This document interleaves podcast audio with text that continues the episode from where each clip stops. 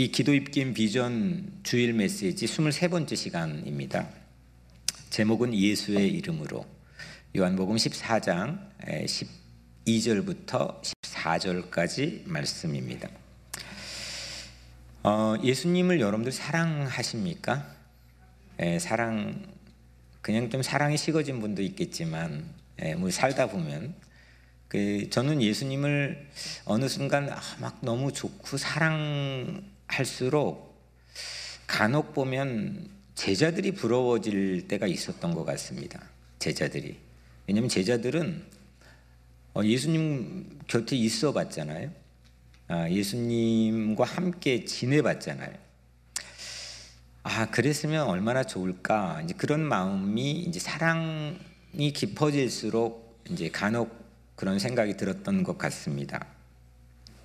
예수님이 직접 옆에 만약 계시다면 어, 뭐 제가 뭐가 필요했겠습니까? 예수님 직접 설명을 해주시는 걸 우리가 듣게 되고 또 힘들고 어려울 때는 또닥여 주시면서 예수님께서 안아주시기도 하고 그 손길도 느끼게 되고 위로도 받을 수 있게 될 거고 그리고 어려운 일, 황당한 일 당할 때도 예, 우리를 그 지혜롭게 헤쳐나갈 수 있도록 또 안내해 주시지 않을까. 아, 제자들과 함께 했던 모습들을 생각해 보면, 야, 참 부럽다. 이런 생각을 그 사랑이 깊어질수록 전 좀 개인적으로 가져본 적이 있습니다.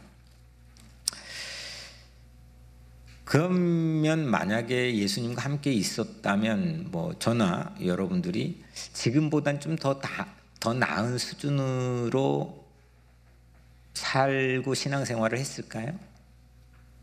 이게 이제 질문입니다. 그렇다면 그렇게 만약 예수님이 좋고 예수님 함께 하고 싶고 그 제자들이 부러울 정도로 그런 어떤 바램을 갖는다면 예수님 실제 나랑 함께 했었다면 정말 지금보다는 나을 수 있는 걸까? 근데 꼭 그렇지는 않다는 명백한 근거가 성경에 나와 있습니다. 제자들이 보여줬거든요. 그들은 예수님과 함께 했잖아요. 그 누가 써준 것도 아니고 자기가 자신들의 이야기를 쓴 복음서에 전혀 숨김없이 감추지 않는 덕분에 그 제자들이 예수님 곁에서 참 어리석었던 모습들 있는 거 우리가 알고 있습니다.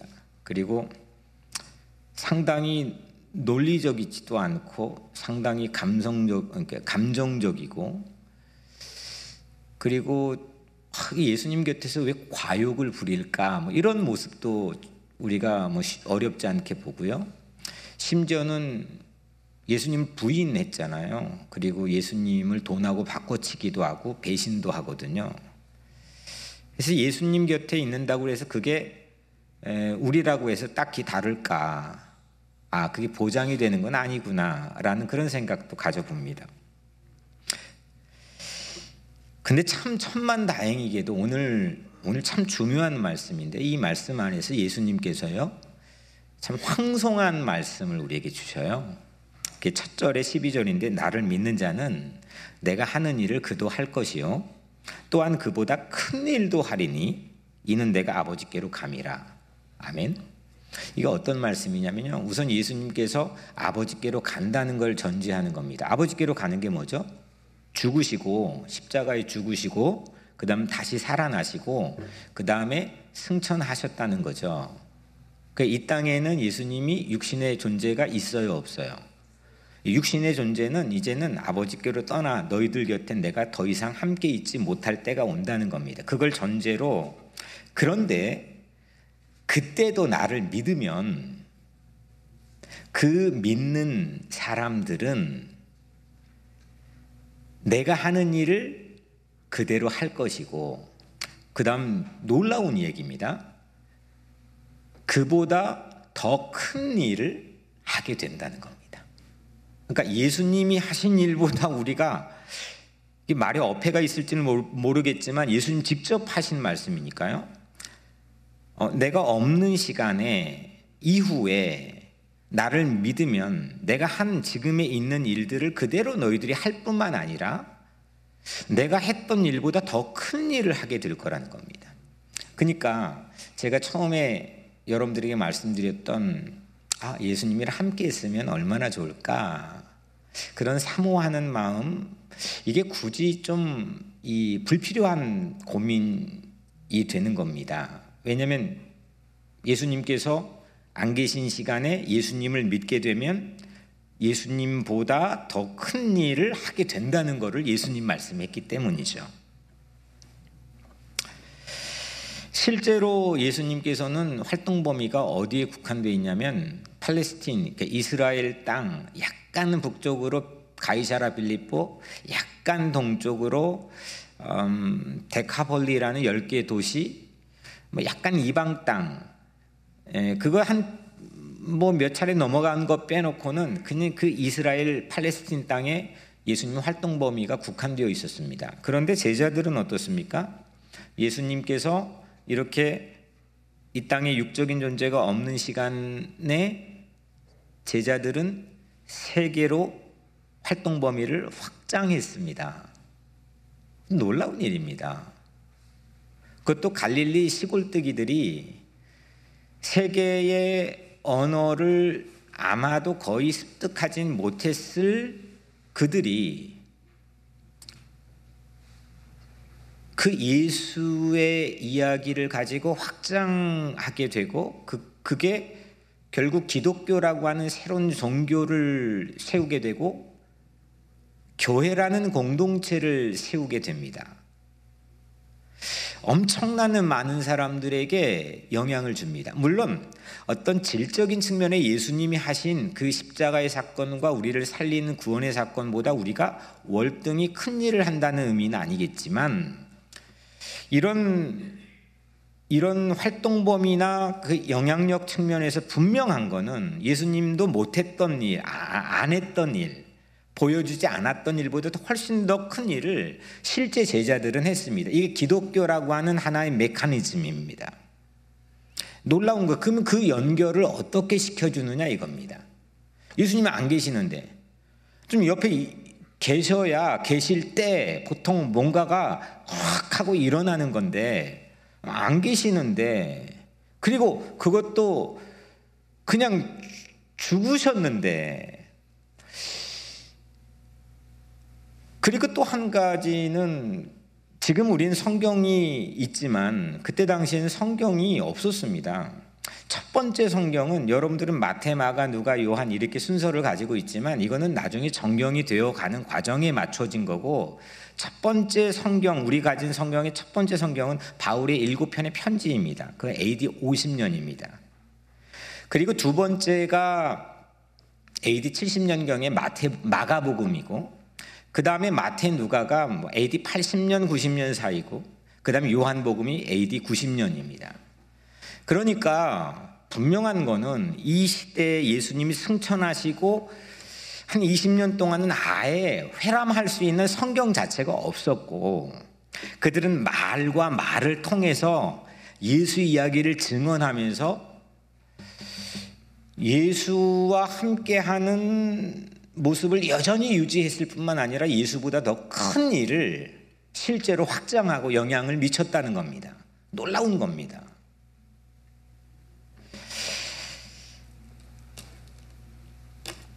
그런데 오늘 말씀은 한 가지 단서가 있습니다. 나를 믿는 자는입니다. 나를 믿 내가 보이지 않더라도 나를 믿는 자는 내가 굳이 지금 너에게 육성으로 말하지 않 아도 내가 한 말, 내가 한 삶 이거를 나를 신뢰하고 믿는 자는 나와 같이 그대로 그 일을 하게 될 거고 그보다 더 큰 일을 하게 될 거라는 이게 엄청난 메시지를 예수님께 제자들에게 오늘 주시는 겁니다.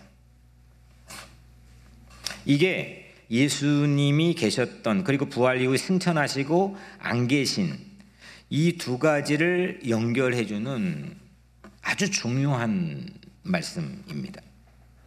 그러면 우리는 또 물어야 됩니다. 예수님을 믿는 자는 야, 그 예수님 믿으면 그렇게 예수님보다 더 큰 일을 하게 되는 제자들처럼 우리들도 분명히 그거는 적용되는 말씀인데 예수님을 믿는다는 구체적 방법이 뭐냐? 아까 말씀드렸다시피 성경이 있던 시대도 아닙니다. 예수님을 믿는 구체적 방법은 두 가지입니다. 하나는 예수님이 하셨던 말, 말씀, 그 말씀이 우리 안에 심겨져서 그 말씀을 신뢰하고 받아들이고 그 말씀을 따르는 삶. 근데 오늘 더 중요한 건 그건 이제 좀 그 한 축은 예, 좀 밀어두고 오늘 이제 집중하고 싶어 하는 그 큰 기둥. 예수님이 안 계신데 예수님이 함께 여전히 하고 예수님보다 더 큰 일을 하게 되는 그 믿음의 구체적 방법이 13절에 나와 있는데 이게 너희가 내 이름으로 무엇을 구하든지 내가 행하리니입니다. 아멘. 예, 너희가 내 이름으로 무엇을 구하든지 내가 행하리니. 그러니까 예수 이름으로 구하는 것, 예수 이름으로 구하는 것, 그것이 예수님 없이 예수님과 함께 더 큰 일을 우리를 통해 이루시고 행하시는 방법입니다. 이건 새로운 방식입니다. 없는데 있을 때보다 더 큰 일의 영향을 또 이루어지는 그런 삶에 대한 work, 일을, 사역을 하게 되는 그 믿음의 구체적 방법은 예수 이름으로 구하는 겁니다. 14절도 오늘 마지막 절도 동일하게 말씀하시죠. 내 이름으로 무엇이든지 내게 구하면 내가 행하리라. 요한복음 15장 7절은 아까 또 한 축인 그 말씀, 말을 통해서 우리가 믿음을 갖게 되는 거예요. 너희가 내 안에 거하고 내 말이 너희 안에 거하면 무엇이든지 원하는 대로 구하라 그리하면 이루리라. 아멘. 또 요한복음 15장 지금 이제 그 다음 장입니다. 오늘 15장 16절 내 이름으로 아버지께 무엇을 구하든지 다 받게 하려 함이라. 아멘. 그러니까 이 말씀들 오늘 읽은 13절 14절 또 그 다음 장인 요한복음 15장 7절 16절 말씀 예수의 이름으로 무엇을 구하든지 내가 이루리라 내가 행하리라 내가 다 받게 하려 함이라 이 말씀들 딱 이 네 개의 말씀들 때문에 우리는 기도할 때마다 기도 끝에 어떻게 하죠? 예수 이름으로 예수 그리스도의 이름으로 기도드립니다. 아멘. 이렇게 기도합니다. 이, 이 말씀 때문에 그런 겁니다. 그래서 예수 이름으로 구하는 것, 예수 이름으로 기도하는 것, 이게 예수 그리스도가 나와 함께 하는 새로운 방식입니다. 예수님은 이 새로운 방식을 제자들에게 주셨고, 이 새로운 방식은 훨씬 더 수월하고 훨씬 더 큰 일을 하고 훨씬 더 예수와 더 가까운 인격적 교제를 갖게 하는 방식이었습니다. 지난 2000년 동안 그랬고 오늘 또 여전히 그렇습니다. 하나님께서는 예수 이름으로 구하는 이 새로운 방식, 이 새로운 방식으로 더 큰 일을 이루어 가셨고 그리고 지난 2000년 동 동안 그리고 지금까지도 이루어 가고 계십니다. 그래서 오늘 세 가지로 우리가 한번 살펴보려고 하는데 첫 번째로는 뭐라고 그랬죠? 그 우리가 음, 더 큰 일을 하는 방식, 예수와 함께 예수 없이 동행하는 방식, 그는 믿으, 믿어야 된다. 예수를 믿어야 된다는 건 예수를 어떻게 그냥 막연하게 그냥 추상적으로 어떤 관념적으로 주문 외우듯이 그렇게 하는 게 아니라 예수 이름으로 기도하는 것, 그게 예수를 믿는 거라는 겁니다. 그래서 내 이름으로 무엇이든지 구하라. 그러면 내가 행하리니. 그러니까 첫째, 구하라입니다. 구하라. 구하라고 했으니까. 13절 너희가 내 이름으로 무엇을 구하든지 구하든지 내가 행하리니 whatever you ask 무엇이 네가 에스케라 구하라 그래서 우리는 무엇이든지 구해야 됩니다. 예수님과 내가 함께 동행하고 예수가 했던 일을 오늘 여전히 제자로서의 그 삶을 살고 그보다 또한 더 큰 일을 하게 되는 거는 예수 이름으로 구해야 됩니다. 여러분 구하고 있습니까? 우리가 구하고 있습니까? 구하고 있습니까? 구하고 있겠죠. 얼마큼 구하, 구했습니까? 얼마큼 구했습니까? 근데 사실 구하라 이 말 자체는 우리가 구하는 내용은 아닙니다. 구해야 될 당위성과 필요성을 우리에게 말하는 거죠. 사실 이 구한다, 이 구하기에 앞서서 우리가 물어야 될 두 가지가 있습니다. 첫째는 우리가 구할 것을 알고 있습니까? 뭘 구해야 되는지 진짜 알고 있습니까? 뭘 구해야 됩니까? 무엇을 구해야 할지 아는 것이 구하는 것보다 반드시 선행합니다. 구하려면 이 두 가지가 필수적인데 구하는 품목들을 우리가 알아야 됩니다. 그 구하는 품목의 리스트를 가지고 있어야 마트에 가는 겁니다. 필요도 없는데 거기 가서 그냥 멀뚱멀뚱 있다가 올 확률이 매우 많고 그냥 마트에 쇼핑하는 척 할 수는 있겠지만 내가 뭘 사야 되겠다고 하는 분명한 뭘 구해야 될지 알지 못하면 가서 구할 수가 없습니다. 또 한 가지 두 번째 덧붙이면 그 품목들이 얼마나 나에게 절실한가입니다. 얼마나 절, 절박한 품목들이 여러분들 리스트로 있습니까? 그게 나를 위한 것이건 아니면 자녀건 아니면 또 이웃들이건 이 세상이건 내가 구해야 될 품목들이 뭐가 있습니까? 그게 얼마나 절박하십니까? 절실합니까? 그냥 그렇게 하는 척 제스처를 하고 있는 건 아닙니까? 있습니까?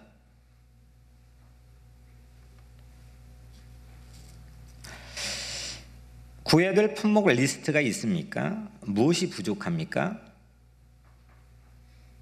뭐가 결핍되어 있습니까? 뭐가 여러분들의 필요입니까? 뭐가 나의 니드입니까?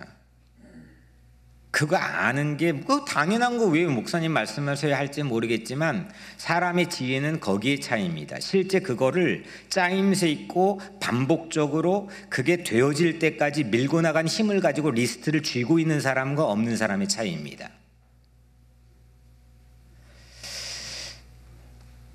간구해야 될, 구해야 될, 가서 막 두드려야 될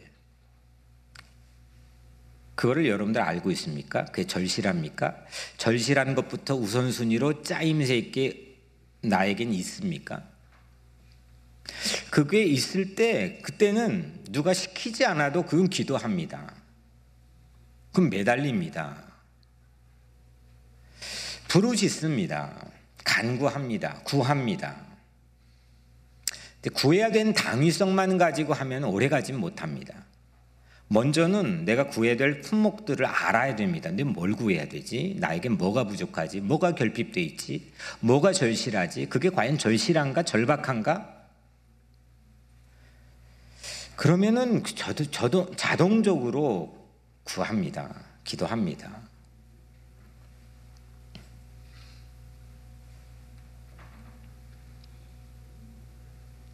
있으나 마나 한 것들, 뭐 있으면 좋고 없으면 말고 이런 품목들을 실제 그냥 제스처로 찾았다 하더라도 그러면 안 구합니다.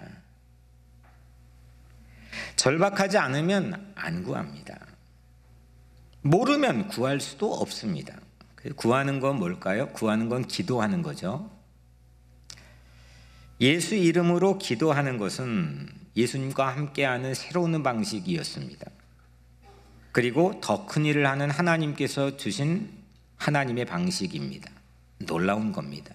그걸로 기독교가 세워졌고 그걸로 예수의 삶의 방식은 오늘날까지 여전히 이어져 온 겁니다. 그리고 하나님이 하신 일은 신비롭게도 지난 2000년 동안 중지되지 않았습니다. 예수 이름으로 기도하는 방식으로.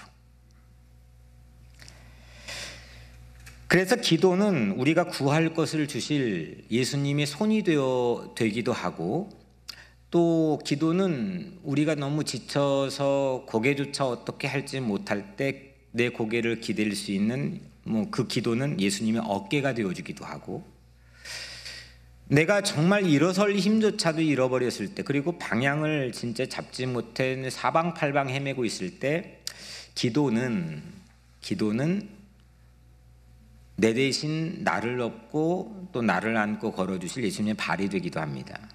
예수님과 동행하는 것. 그 새로운 방식은 기도였습니다. 예수 이름으로 기도하는 겁니다.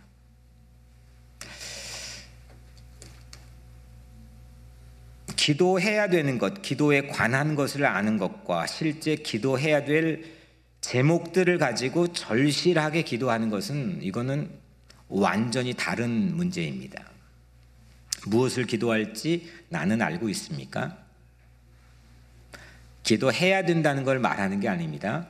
먼저 기도에 뭘 기도해야 될지 알고 있습니까? 나에게 결핍된 것, 부족한 것, 필요한 게 뭔지, 이 시대에 뭐가 필요한 건지, 이 시대에 결핍된 게 무엇인지를 면밀하게 알고 있습니까? 그리고 그게 절실합니까? 절박합니까?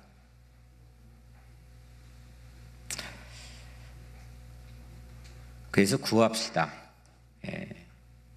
그거를 알고 그걸 손에 쥐고 기도하는 여러분들 됩시다.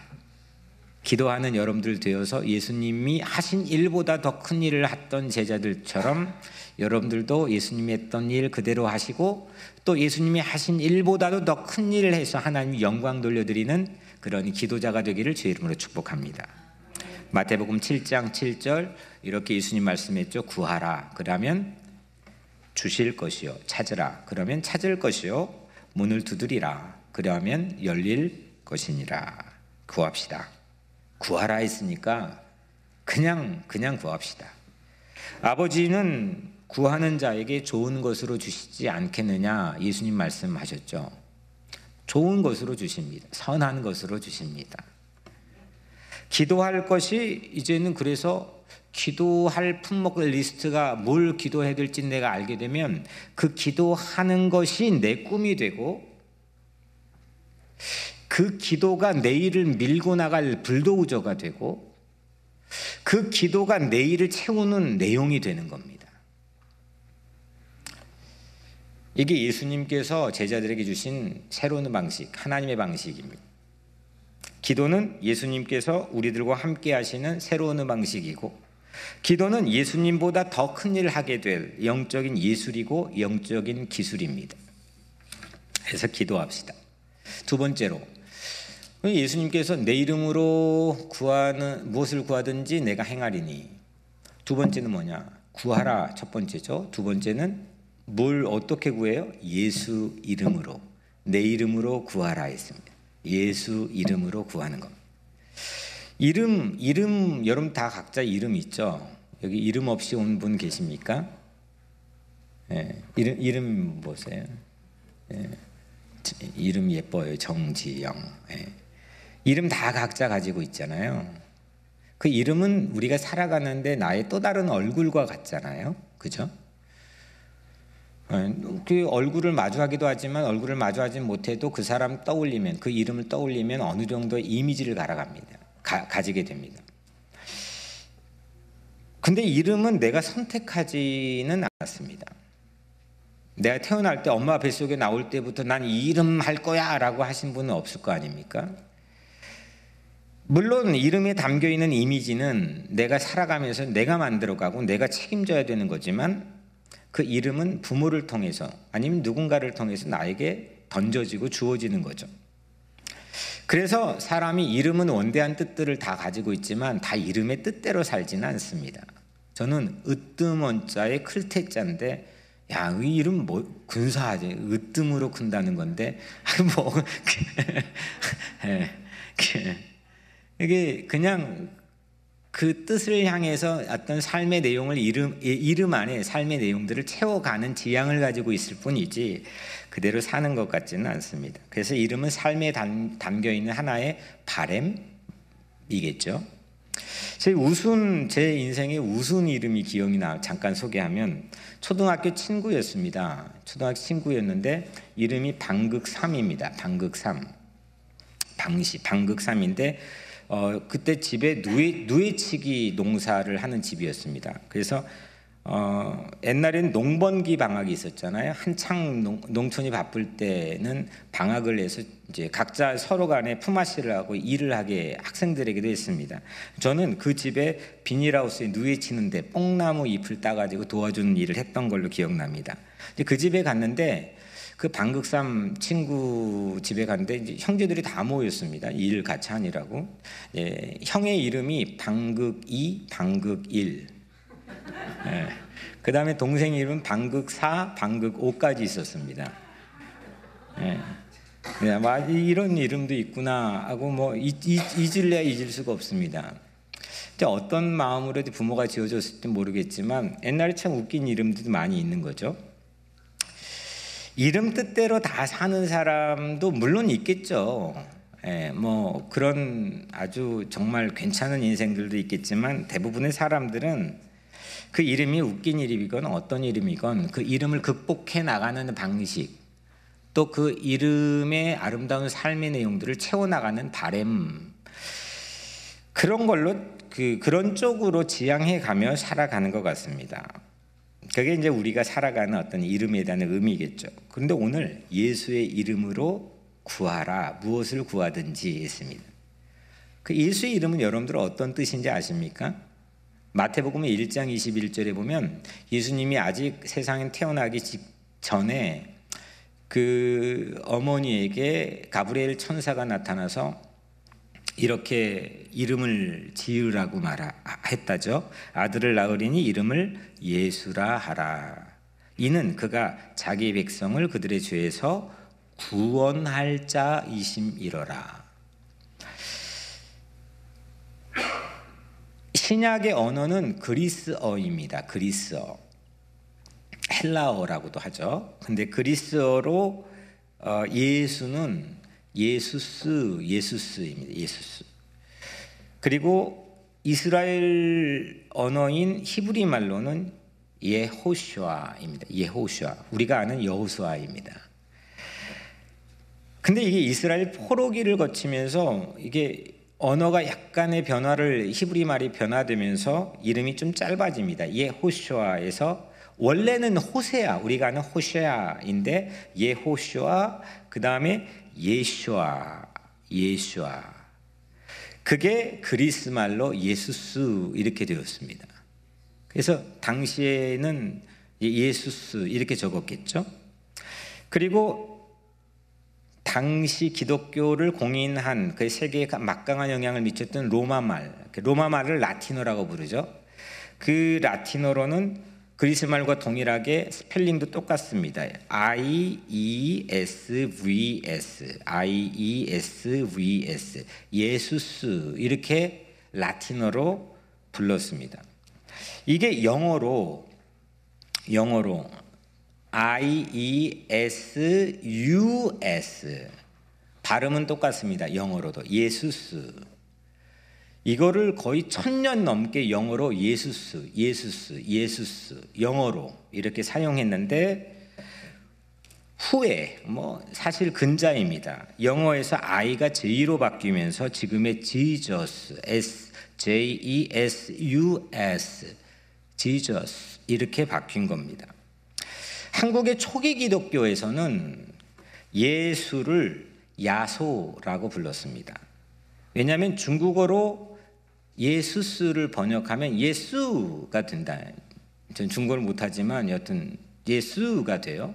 한자를 찾아보니까 예수 한자를 한국식으로 그대로 읽으면 야소가 됩니다. 그래서 한국에서 초기 기독교는 야소로 불러 예수를 야소로 불렀고 야소교라고 기독교를 그렇게 불렀습니다. 이렇게 예수 이름은 시대마다 나라마다 약간의 차이가 있고 변화되어 가는 과정이 있었습니다. 예호슈아, 예슈아, 예수스, 지저스, 예수, 야소. 우리는 예수. 이 예수가 사실 본래 예수님 시대 예수님에게 불렀던 예수스와 가장 근접한 발음입니다. 우리 한국말이. 어쨌든 이렇게 약간의 차이가 있습니다.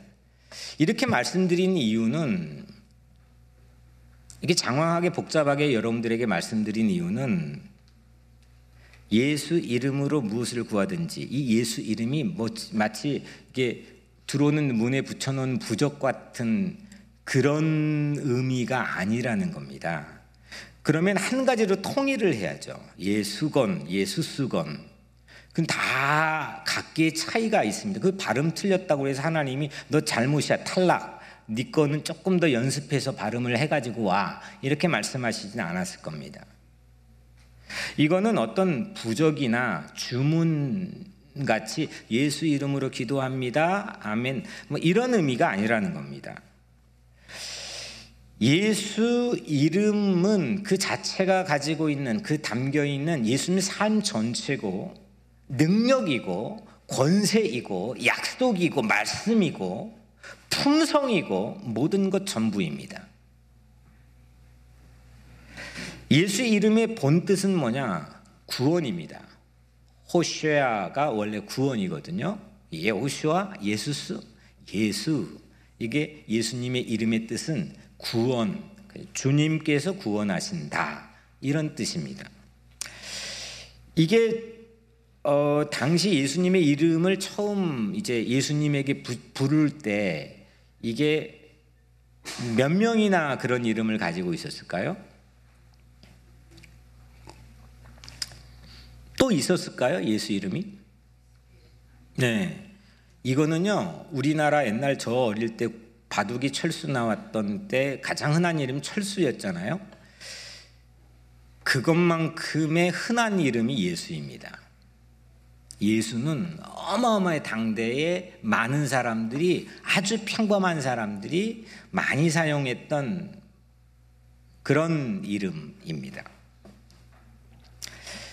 그 흔한 이름이 우리에겐 유일한 구원자 이름이 된 거죠. 그리고 예수 이름으로 무엇을 구하든지 내가 더 큰 일을 행하게 되는 예수님이 이루어 주시는 예수님과 우리와 함께하는 그런 새로운 방식이 기독교 한 축의 방식이 되었다는 거죠. 아주 평범한 이름. 어, 또 한 가지는 예수님에게 붙여진 이 예수라는 이름 말고 그 뒤에 붙여진 이 별칭, 호칭이 한 30개 정도 성경에 소개되는데 그 중에 가장 굵직한 게 4개입니다.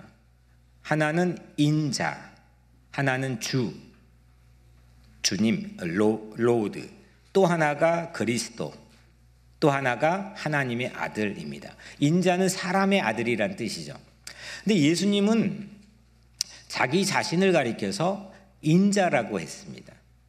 근데 다른 사람이 예수님 자신을 가리켜서 예수님에게 인자라고 부른 적은 딱 두 번 제외하고는 없습니다. 그러니까 예수님이 스스로 늘 자기를 인자, 사람의 아들이라고 했습니다.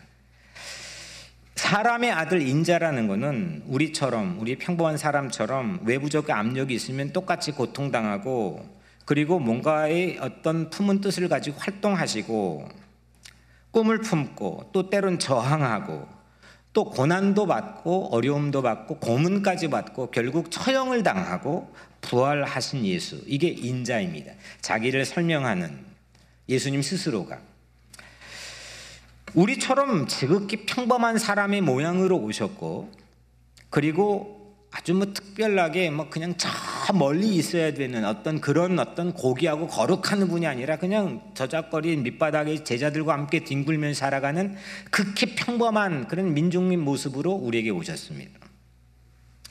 그렇게 예수님은 사셨습니다. 그래서 예수 이름은 우리를 전부 대변해 줍니다. 우리를 다 압니다.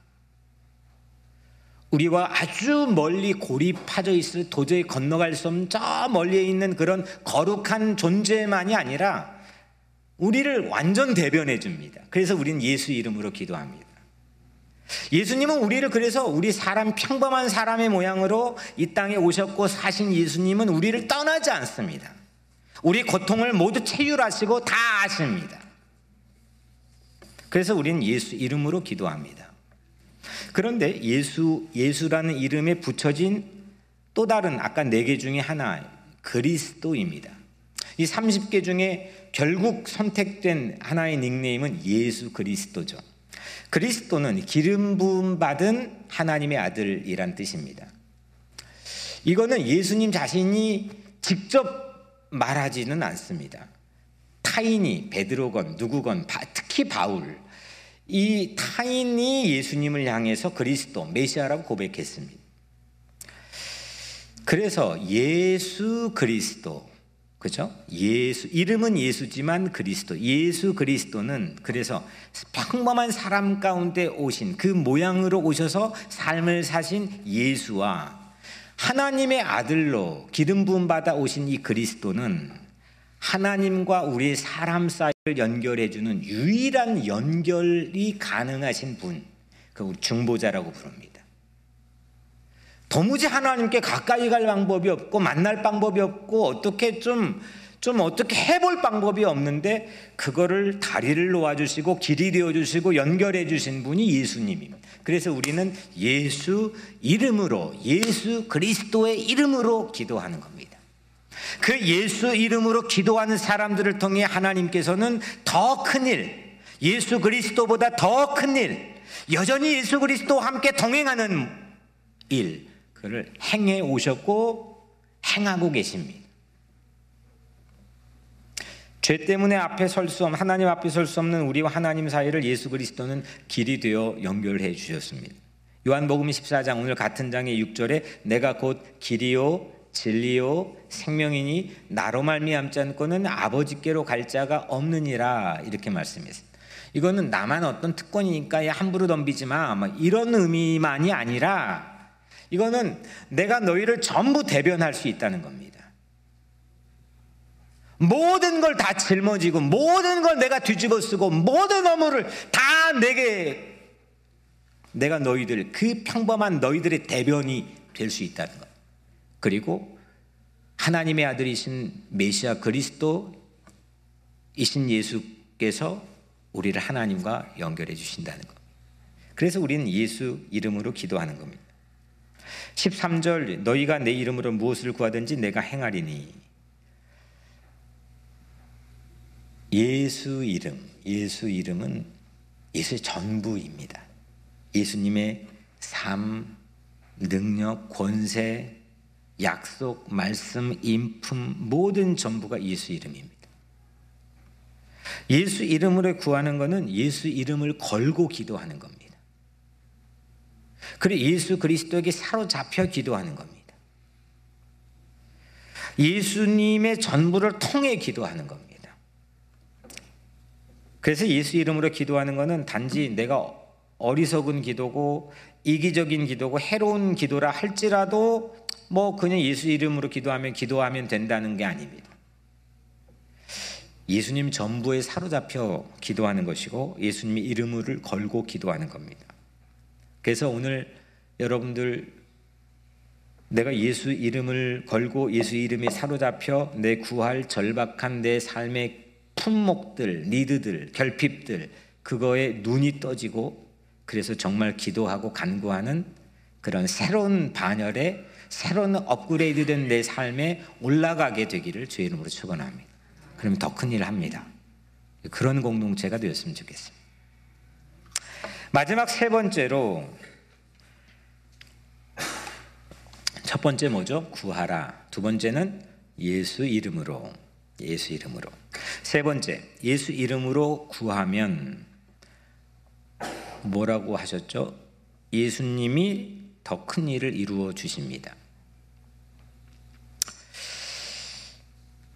그러니까, 그러니까 지금까지 이거죠. 예수 이름으로 구하는 것만으로 이 새로운 방식으로 예수 없이 예수가 한 것처럼 또 예수가 한 것보다 더 큰 일을 우리들이 할 수 있다는 거죠. 이게 과연 어떤 뜻일까요?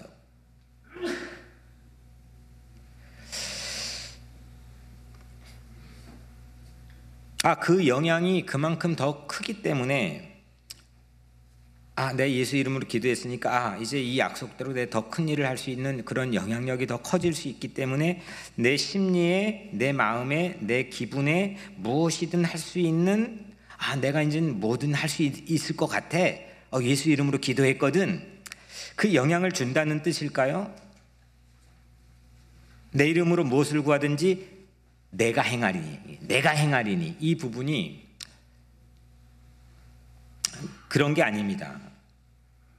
내가 예수 이름으로 구하면 내가 뭔가 할 것 같아. 어, 괜찮, 뭐, 괜히 새 힘이 솟았어. 이게 아니라 내가 행하리인데 예수님이 행한다는 겁니다. I will do whatever you ask. 예수님이 doing 한다는 겁니다. 예수님이 이루어 주신다는 겁니다. 내가 기도하면 내가 그럴 기분, feeling이 있거나 그런 심리적 상승작용이 있는 걸 지금 말씀한 게 아니고 그 예수님 내가 할 거야. I will do. 내가 내가 행, 행할 거야. 내가 행동할 내가 움직일 거야. 내가 응답해 줄 거야. 내가 이루어 줄 거야. 이걸 말씀한 겁니다.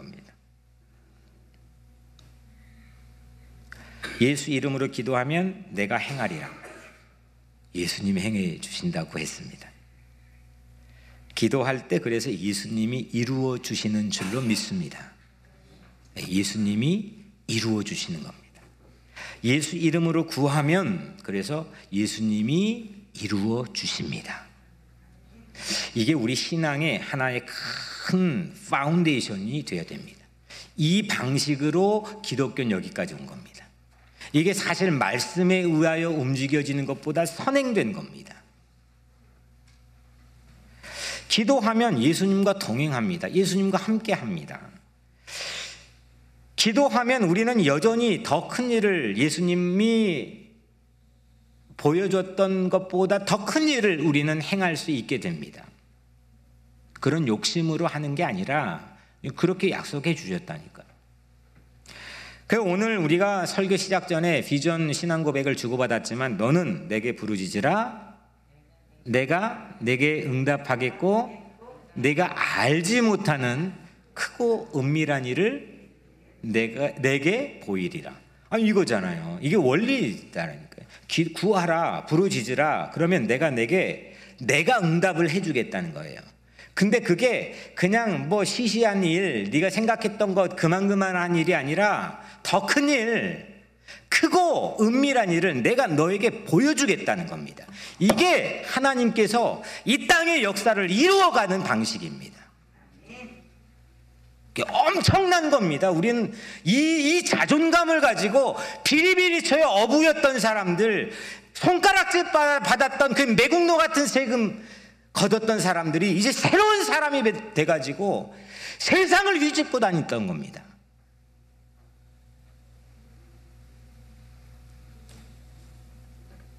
기도하면 예수님은 더 크고 은밀한 일을 우리에게 보여주십니다. 우리는 기도로 예수 없는 시대처럼 보이지만 여전히 예수와 동행하고 예수와 더 깊이 밀접하게 연결돼 있고 교제하고 예수가 했던 것보다 더 큰 일을 예수의 이름으로 여전히 하게 되는 겁니다. 손으로 만져야 그리고 냄새 맡아야 실존적으로 옆에 존재를 느껴야 우리는 뭔가 무브먼트를 만들어내는 게 세상의 이치입니다. 그게 없으면 전부 사라집니다. 이또 히로부미 그, 그 일본 천황이 죽었을 때 수없는 사람들이 자살했습니다. 히틀러가 죽었을 때 수없는 사람들이 자살했습니다. 세상에 뭔가의 무브먼트를 만들어낼 것 같았던 선한 일이건 악한 일이건 그 사람의 존재 자체가 사라지게 되면 그거는 급격하게 하락하게 됩니다. 그 예수님이 새롭게 이 제자들에게 준 방식, 아직 성경도 없던 시대, 아무것도 없던 시대. 근데 그걸로 놀라운 일들이 일어나게 되는 이 미묘하고 신비로운 방식은 뭐냐? 기도라는 겁니다. 예수 이름으로 기도하는 겁니다. 만질 수 없는 존재가 없이도 더 막 큰 삶으로 태산 같은 삶으로 우리에게 다가오시는 예수. 그 이름 하나만으로도 넉넉하게 세상을 꽉 채우시는 예수. 그 이름으로 기도하는 사람들을 통해서 세상을 바꾸고 하나님 나라를 여전히 이루어 가시는 예수. 그 존귀하신 예수 이름으로 기도합시다. 히브리서 13장 8절 예수 그리스도는 어제나 오늘이나 영원토록 동일하시느니라. 이거거든요. 아니 어제나 오늘이나 동일한 게 어디 있습니까? 신체적으로 늙던 사라지던 변개가 되던 왜곡되던 바뀌어지건 그런데 예수 이름 하나는 언제나 한결같이 동일하게 변함없이 신실하게 영원토록 우리의 권세이신 줄로 믿습니다. 우리 안에 더 큰 일을 이루어 가시는 하나님의 능력이 바로 예수의 이름인 줄로 믿습니다. 히브리서 12장 2절 믿음의 주요 믿음의 주요 또 온전하게 하시는 이인 예수를 바라보자. 예수는 우리에게 신뢰를 받기에 합당하신 믿음의 주이십니다. 신뢰받기 합당하신 유일하신 이름 예수. 그래서 우리는 좌충우돌 사방팔방 막 흔들리는 나를 꽉 붙들어 온전하게 세워주시는 그 이름 예수, 그 예수님을 바라보시기를 축원합니다. 예수 이름으로 구하십시오. 예수 이름으로 기도합시다. 거기에서 새로운 일들이 일어나는 겁니다. 사랑하는 여러분, 구하십시오. 예수 이름으로 구하십시오. 예수 이름으로 구할 때 예수님은 더 큰 일을 구하는 우리를 통해 일을 행하십니다. 절박하게 구해야 될 것 놓치지 말고 그 품목 리스트를 다시 챙겨 보십시오. 기록하십시오. 다시 정리하십시오. 그 절박한 게 어떤 것부터인지를 세밀하게 따져 보십시오. 그리고 기도하십시오. 구하십시오. 그 기도가 우리의 꿈이 되고 그 기도가 새 일이 되고 그 기도가 예수 그리스도와 함께 걸어가게 될 길이 될 줄로 믿습니다. 기도하겠습니다.